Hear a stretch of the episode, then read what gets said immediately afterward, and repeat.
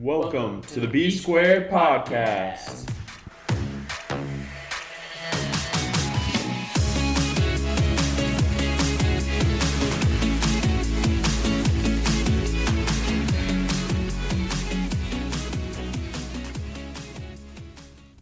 Welcome back to the B Squared Podcast. It's one of your hosts, Ken Carpenter, alongside. Alex Wiesen, how we doing, guys? Welcome back to another episode of B Squared Podcast presented to you by Showcase Sports Media. We got a good episode coming up today. Uh, a lot of big trade moves have been going down recently. We're going to kind of discuss what's going on in baseball. Yep. And then uh, in other news, we'll touch up a little on the uh, playoffs in the NFL at the end of our episode. Yes, we will. Just really excited. This is B Squared History today. To our listeners, we have our first returning guest. His name is Jason Ferrari, and he is the head of analytics for the GCU baseball team. Jason, how are we, brother? Uh, I feel great. You know, being a part of history is something I've always wanted to do, and you got to start somewhere. And I think this is the right place to be. This is history at its finest. And you know another another piece of history today. Today we just received our first professional athlete follower. yes, we did. Shout out to our guy, the Mets, It's a pitcher. Right-handed pitcher, but hey, he followed us. No big deal, but we're kind of famous now, so Big time. I mean, take it how you will. Um, but yeah, let's dive into it. So, the MLB, I feel like since the Dodgers won the World Series, had to remind everybody of the World Series champion Dodgers. Since then, there's been really nothing I feel like going on until these last few weeks when the Padres made a huge splash and they traded for Blake Snell from the Tampa Bay Rays. And obviously, um, they had to give up Luis, Luis Patino, Cole Wilcox, Francisco Mejia, um, and Blake Hunt. And Snell has three years of control left on his deal. I want to hear both of your takes on kind of what this means for the Padres, and we're going to get into the next trade afterwards. Um, but Alex, you want to start us off, kind of your thoughts on this, and then we'll jump to Jason afterwards. Well, uh, first of all, we all knew this Snell was gonna get traded. We Yep. predicted that in our first episode ever. Yes, we did. I was a little bit surprised he actually ended up in San Diego. I didn't really think it was kind of a it was a shock. It was just all of a sudden, oh, Blake Snell in talks to go to San Diego. Yeah. I think it was a really good move by San Diego, considering, obvi- you know, obviously they have Clevinger coming back next year from Tommy John, and you know they got Dinelson Lamet and Chris Paddack, but they don't really have an ace, a true ace on their team. So I think that was really huge to go out and get a guy like Blake Snell. I'm curious to see how that goes. Yeah, Jason? Yeah, I think the Padres kind of knew what they needed this offseason because the Dodgers kind of are complete in every sense. Besides, I'd say their one part that they could probably improve on is the bullpen. And Which they been did. there's been rumors upon that with different guys, but the Padres just knew that Snell was a you know former Cy Young winner. They have the farm system to pretty much fulfill any trade need that the Rays would want, and considering that they really didn't give up their top top prospects. Patino's one of their better pitching prospects, and you know Cole Wilcox just got drafted, so he's got a high potential. And really, I was more surprised uh, that they were willing to give up Mejia and Hunt because of the fact that the Padres have not had the best history with catchers, Yeah. but they still have the ability to go out there and. I think Austin Nola's been really well with them, and Hedges is always a good backup. So in terms of this season, they've been really well. And I mean, Snell has proven he's a ace type pitcher, and I Yeah. think the Padres definitely needed him. So that was a solid trade. Yeah, just to kind of top the off on this the Snell topic is you saw how he pitched against the Dodgers in the World Series, right? I mean, he was untouchable in Game Six until Austin Barnes got a you know little dribbler um, into into center, and I think what, what was it Game Two that Snell started and he went you know really pitched really well until like the fifth. It might, it might have been game one or two, I can't remember. But the way he pitched against the Dodgers, if he can, you know, if we can extrapolate that into you know, 10 starts against the Dodgers this year, division games, that's scary. Like, Yeah, and I think that was another huge reason that the Padres did pursue Snell is you know even with how good the Dodgers were last year, they went they saw how well Snell did, and I think with how tight the competition is going to be in that division, I think Yeah. Snell was a no brainer for them. absolutely. Jumping into the second big trade, Jason, I know you have thoughts on this as a Chicago Cubs guy. Yu Darvish traded to the Padres, and along with Darvish, he got his personal catcher Caratini, um, and the Padres gave up Zach Davies, the starting pitcher. I can't even say that last name. Owen Caissie, Ismael Mena, Reginald Preciado, and uh, Yeison Santana. Darvish as well has three years of control left on his deal. Jason, we're going to start with you and then go to Alex. I know you have some thoughts on this as a Cubs guy. I just want to hear you kind of go off on this. Mhm. Darvish to the Padres. First of all, amazing pronunciation on the names. I I thought it was very well done. Hey. Uh, so honestly, when the initial trade rumors came out, you know, I thought the Cubs were gonna want to get rid of Darvish just to save some money, and the Padres are picking up a good chunk of his contract. So Yes. in that sense, it's good for the Cubs. I'm a little, I'm not upset, but I think Caratini was definitely a no-brainer to go with Darvish because I mean Darvish put up ridiculous numbers with Caratini. Uh, we do have a young uh, catcher prospect, uh, Miguel Amaya, who's going to come Yeah. up, so I think he'll be our catcher of the future. And uh, you know, initially the return was a little underwhelming, but when you look at it, the Cubs are obviously looking to rebuild. Um, our farm system is not necessarily as high as it should be, considering all the guys we drafted are in the bigs or moving on from our team. So there's a lot of young guys that we need.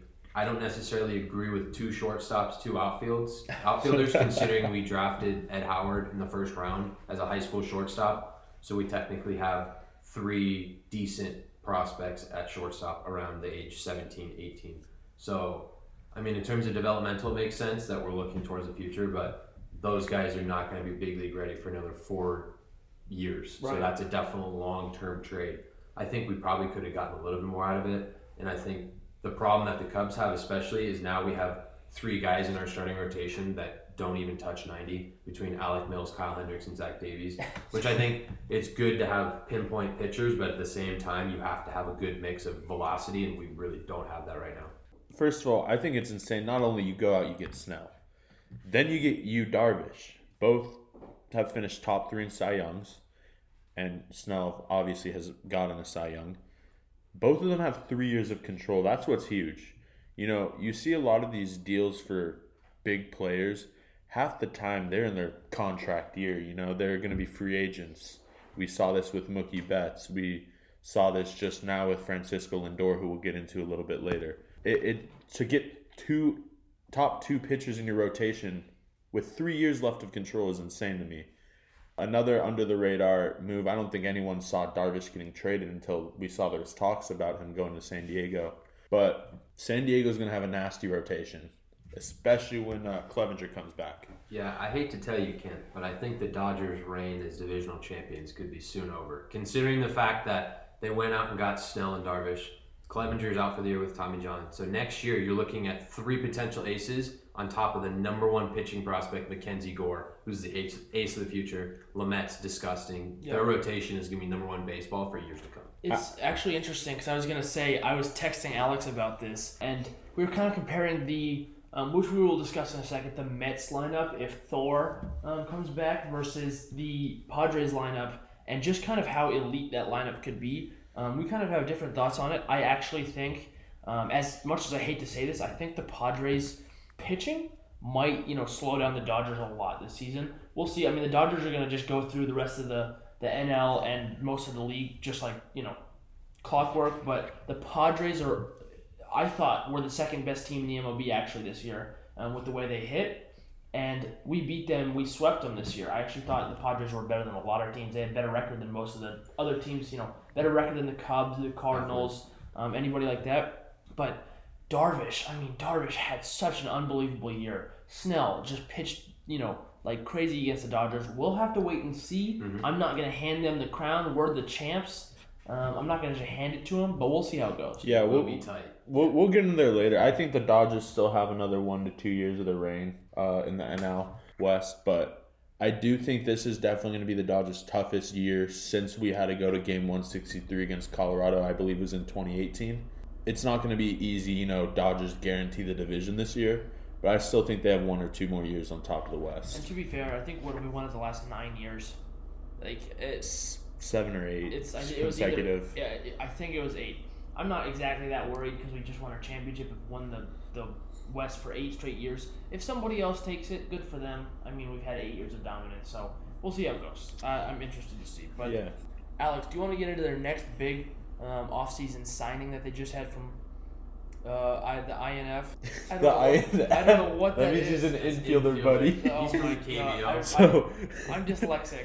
all in the span of two days, obviously, Snell and Darvish are within 24 hours. And then they also go out and sign Ha Seong Kim, who's an infielder from the KBO. Uh, I believe he played for the Heroes. I don't remember where they're from.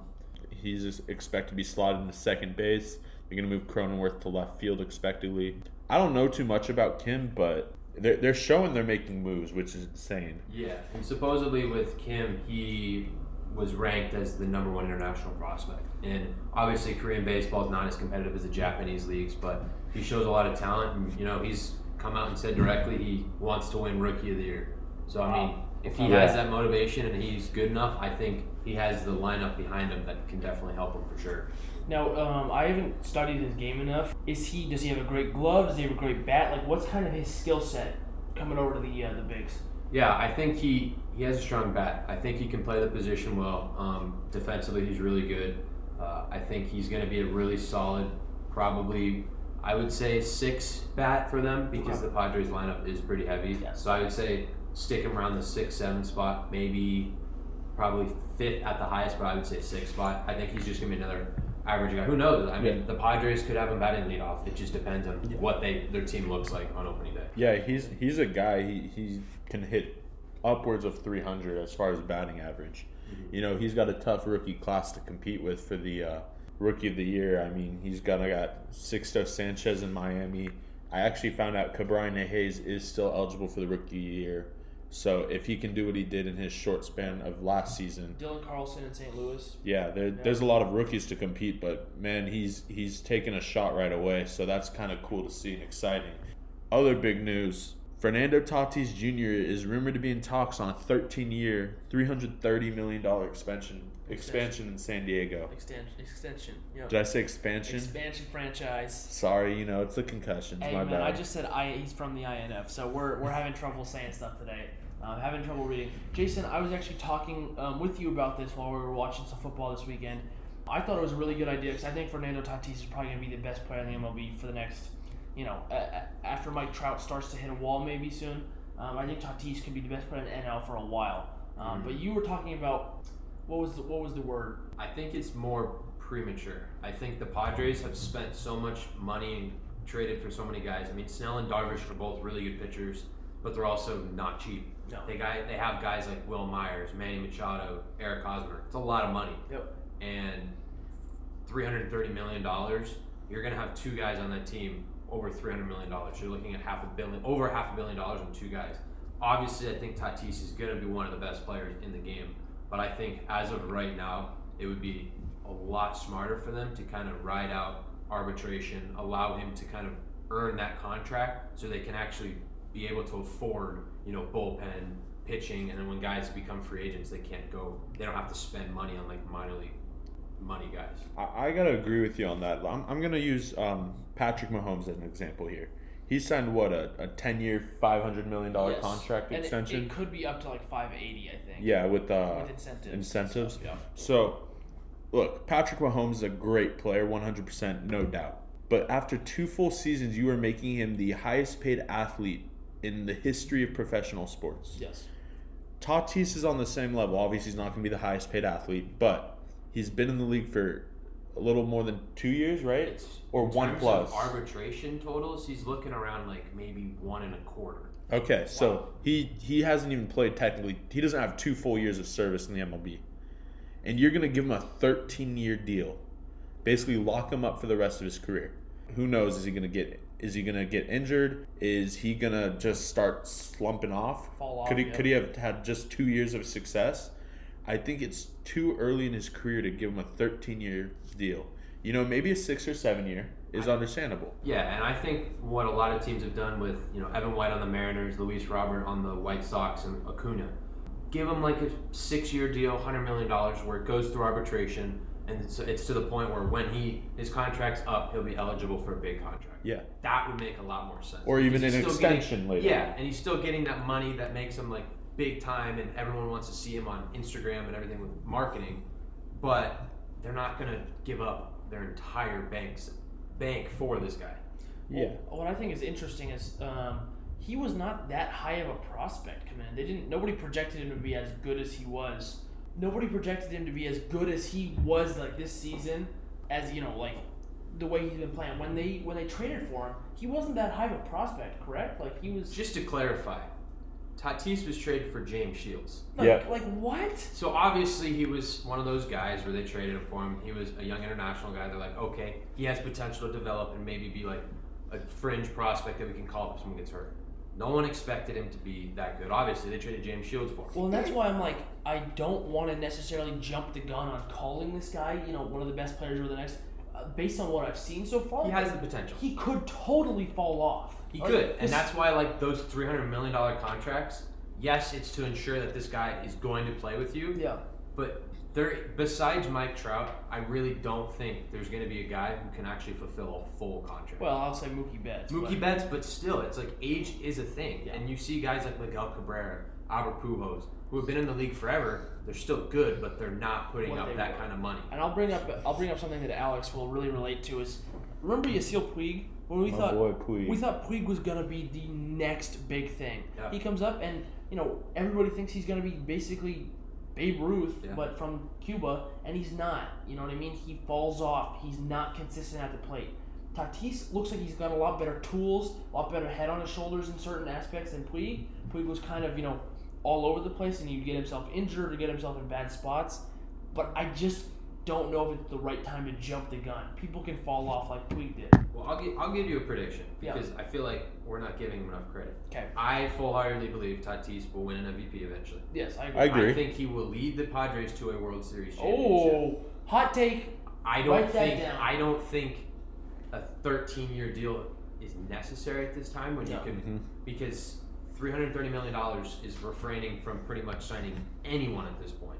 So they're gonna have to start really relying on their farm system. They're and they're gonna have to win in the next couple of years if they're gonna want to win. yeah, yes. Well, very Machado. What? How much does Machado make? Three hundred. 300 on the Like dot. you're, it's just unbelievable. You'd be paying six thirty to two players. And that's not even considering the fact that Wil Myers is a little under 100 and Hosmer is over 100. Darvish and Snell together are a little, I think they're right around 150. And I think Machado's maybe got three to four years more of top performance based on how he's been playing. Yeah, last year he went off. I Yeah, mean, I think he went off. That's why no, I there's think. no reason to necessarily because their offense is at the highest it's been.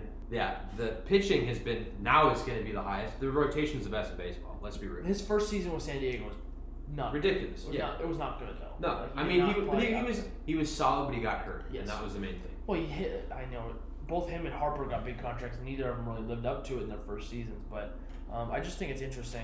Yeah, definitely will be uh, interesting. But let's let's move on to our next team. Obviously, Jason, we mentioned Cubs fan. You guys just traded Darvish. You lost Schwarber. Obviously, he was a smaller piece. You Yeah. lost him though. You lost to Albert Albert Almora Jr. You lost a couple guys, and now Kris Bryant's on the trade block. So, what do you expect to see from the Cubs the next few years?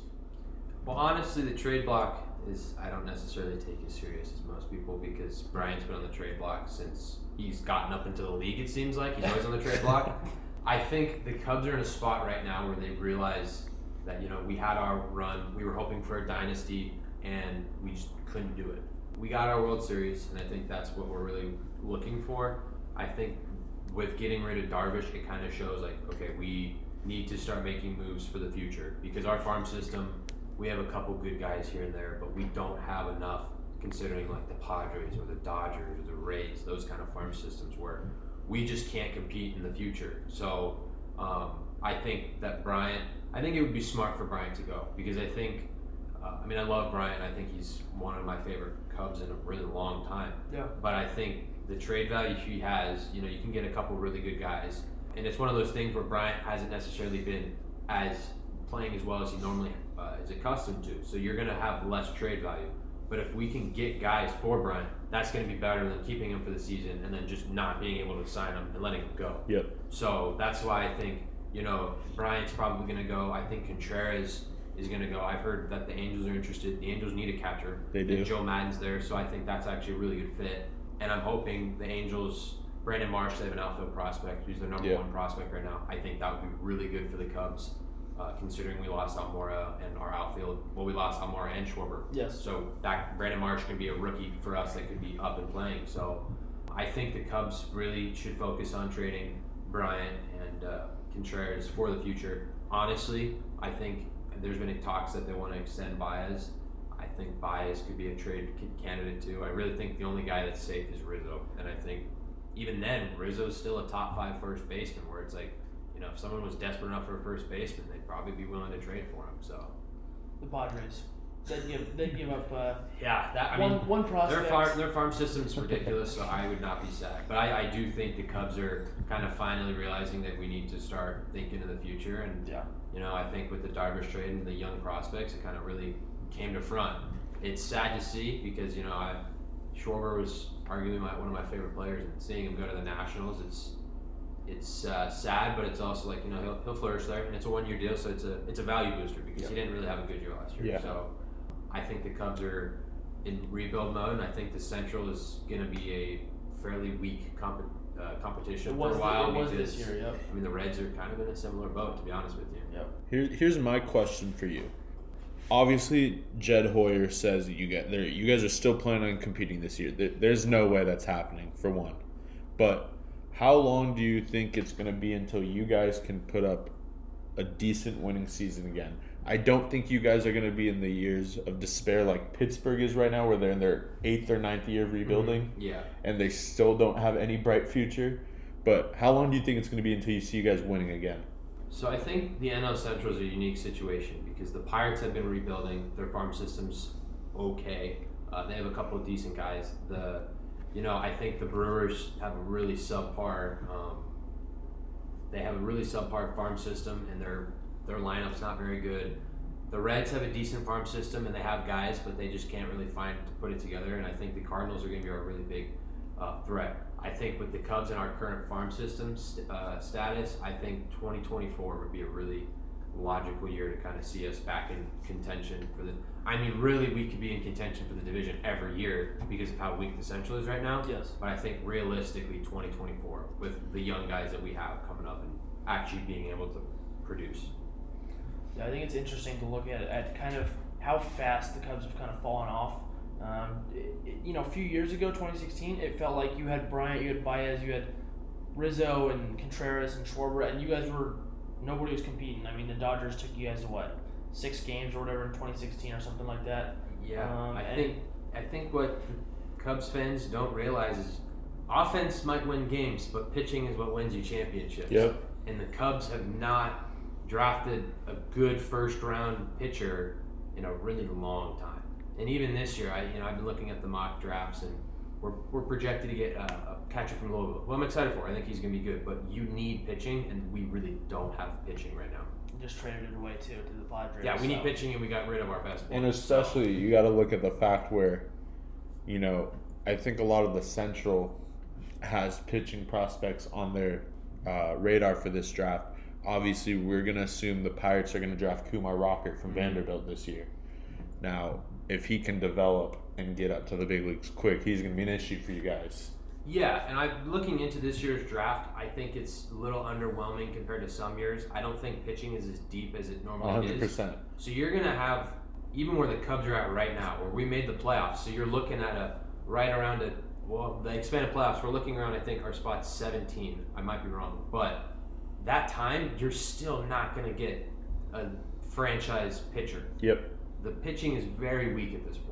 So I think this year's not even going to be our year for the pitching. I think we'll get guys probably in the second or third round, maybe some college guys just to kind of speed that pace up. But I think hopefully next year is when we really start to focus on pitching.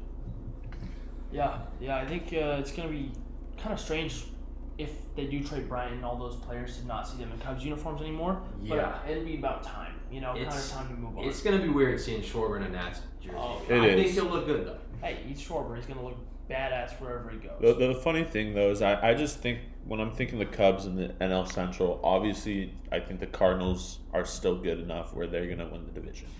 But the with, as far as the rest of the NL Central, it's almost gonna be like an NFC East type deal where the Cubs could possibly win the division with a sub 500 record. Yeah, I think the division's weak enough where it's it's a possibility. I hope it doesn't happen, but it, there's a chance. Yeah, it's like the Astros made it this year while going 29 and 31. Like they Yeah. were not very good, and they've made it to the uh, ALCS. So Mm-hmm. yeah, but um, let's jump into our next topic. Steve Cohen continues to make moves for the now mighty Mets.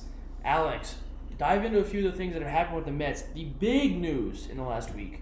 Yeah, so obviously we have them re-sign Stroman to one-year deal, which could potentially be huge. I believe they, they signed James McCann to go behind the dish. Yep.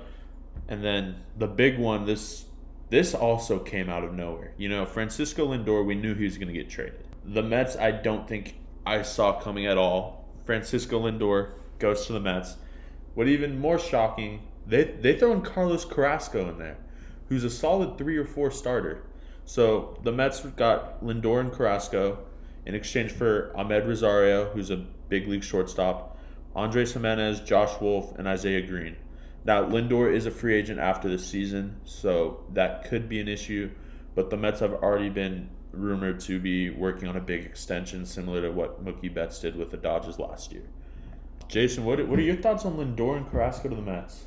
You know, when I first saw the trade, I kind of figured the Mets were going to go after him. I had it either between the Reds and the Mets, and the Reds don't really seem like they're trying to um, necessarily compete this year. There's been rumors that they're trading guys.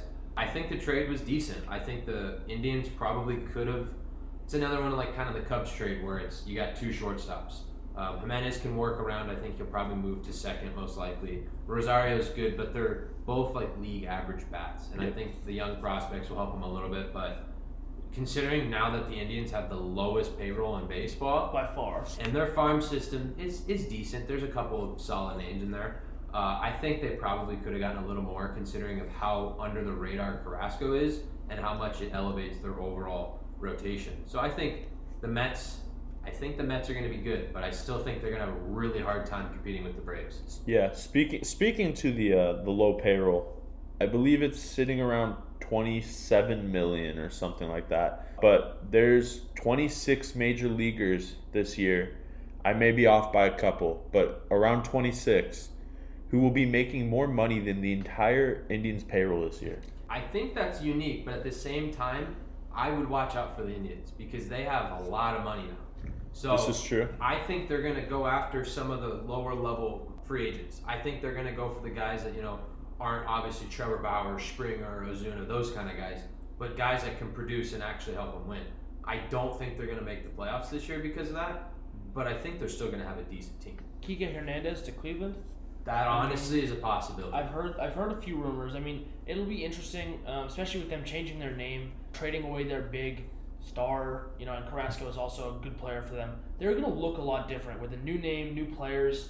Um, no Lindor. It's it's interesting because you look at the 2016 World Series, right? It's basically the Cubs versus the Indians. Lindor is the big star on one side. Bryant's really the big star, the MVP on the other side.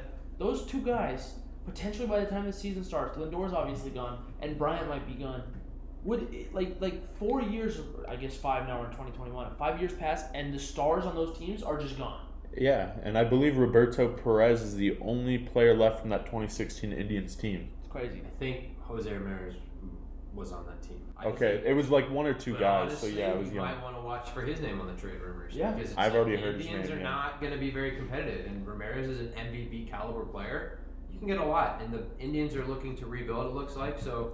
You know, I think it wouldn't be a terrible option because then you can maybe, depending on who you get, get a young third baseman and Yeah. really start building up that team. Yeah, I've heard rumors that if the Dodgers uh, can't get Turner back, they they've explored Bryant and Ramirez and a couple other guys. It would be interesting for sure. Yeah, absolutely um, but uh, here's a question for you guys number one what do you expect from the Mets this year with all these new guys that they just picked up you know McCann Lindor Carrasco and then where would you rank their rotation Um, you know, we got Degrom, who's probably the best pitcher in baseball. Um, I I love Thor, Noah Syndergaard, um, Carlos Carrasco, Marcus Stroman.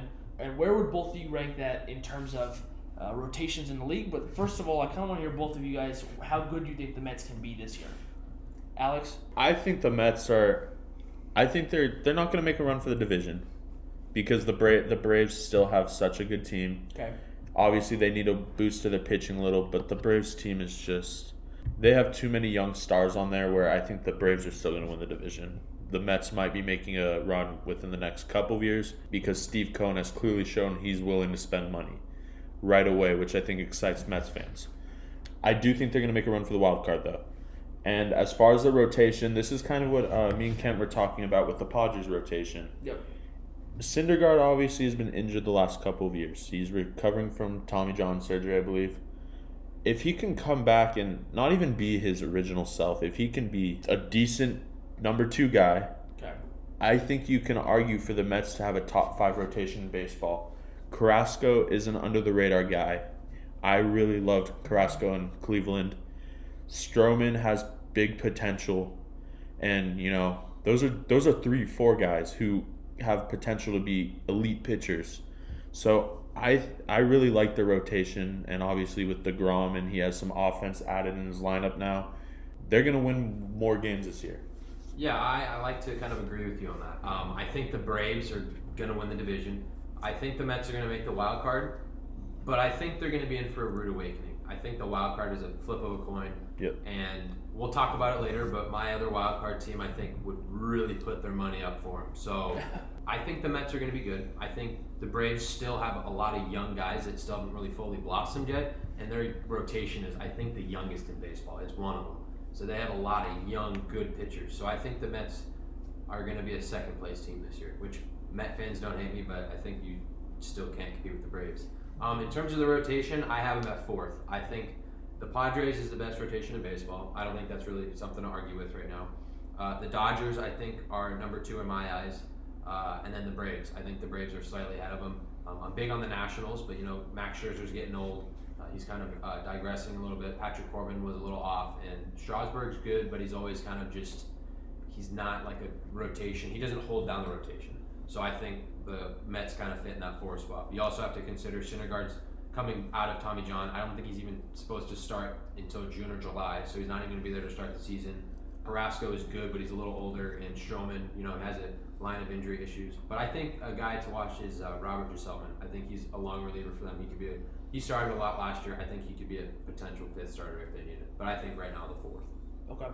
Yeah, I, I kind of um, I was having this argument with not really argument, just discussion with Alex, and I said I think the Padres are far and away the best um, rotation, and he was making the case for the Mets. I think it's really, especially once Clevinger's back, um, that's kind of like let's take Clevenger and Syndergaard out of both lineups. Like the way they start the year, I still think the Padres are better with Snell, Darvish, um, Lamet, who I think can be a Cy Young competitor um, with the way he pitched this year. He's 27 years old. He's coming off like a 2.08 ERA this year, like a like a .855 WHIP. That's disgusting numbers, especially pitching in a division against the Dodgers and the Giants, who hit well this year. I mean, they were pretty good.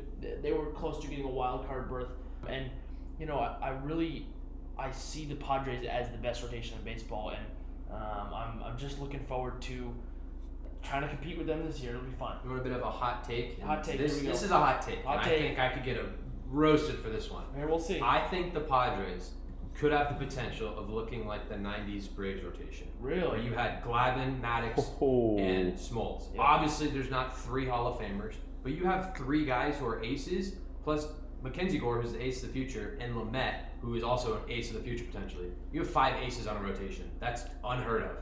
It's definitely something where I'm looking at this lineup like, Even Paddack. Uh, Paddack's good. okay, Paddack, I dra- I uh, no, I didn't draft him in fantasy baseball. I picked him up and he gave up like He's an, he's an inning eater, but really in that rotation, you it's almost like he could be a long reliever and be fine. I think he's going to be that five starter or four starter, depending on where they want to slot him. yeah, He's still pretty good. If that's your worst pitcher in your rotation, you're doing a pretty good job. yeah. I, I would say because he began this year as like their number two guy or number one guy. Like I think, he started, as their opening one. night. yes, he did. He started opening night. That's why I picked him up to see, and then he gave up every basically game he pitched. He had like a five ERA on the season. Well, well, one of the problems is the Padres started using him as an opener. yes. Yeah, So, Padres cannot I believe operate on I that. believe there was a uh, there was a four game series against the Dodgers where he might have he opened two of the games for sure, and I think he appeared in three of them, and he was the number one pitcher at the time. It's like, what are you using him for? I, I just don't get it. But we'll see how it goes. If Paddack's the worst guy in your rotation, whereas he basically started this year as like your best, you're in a good spot. Yeah. So we'll see how it goes. Well, that's going to wrap up part one of this episode of the B Squared podcast. When we were recording, we kind of went off and almost recorded 90 minutes of content. So we are going to split this episode into two parts, this being the first one. Our second part We will continue the conversation on the baseball offseason and move towards free agents that are still available and some possible trade destinations, as well as our predictions for the 2021 MLB standings, including the division winners and wildcard teams of each the American League and the National League. And then we will talk a little football. Their wildcard weekend just concluded and the division rounds are coming up. So stay tuned for that in the next couple of days. Other than that, be there or be squared.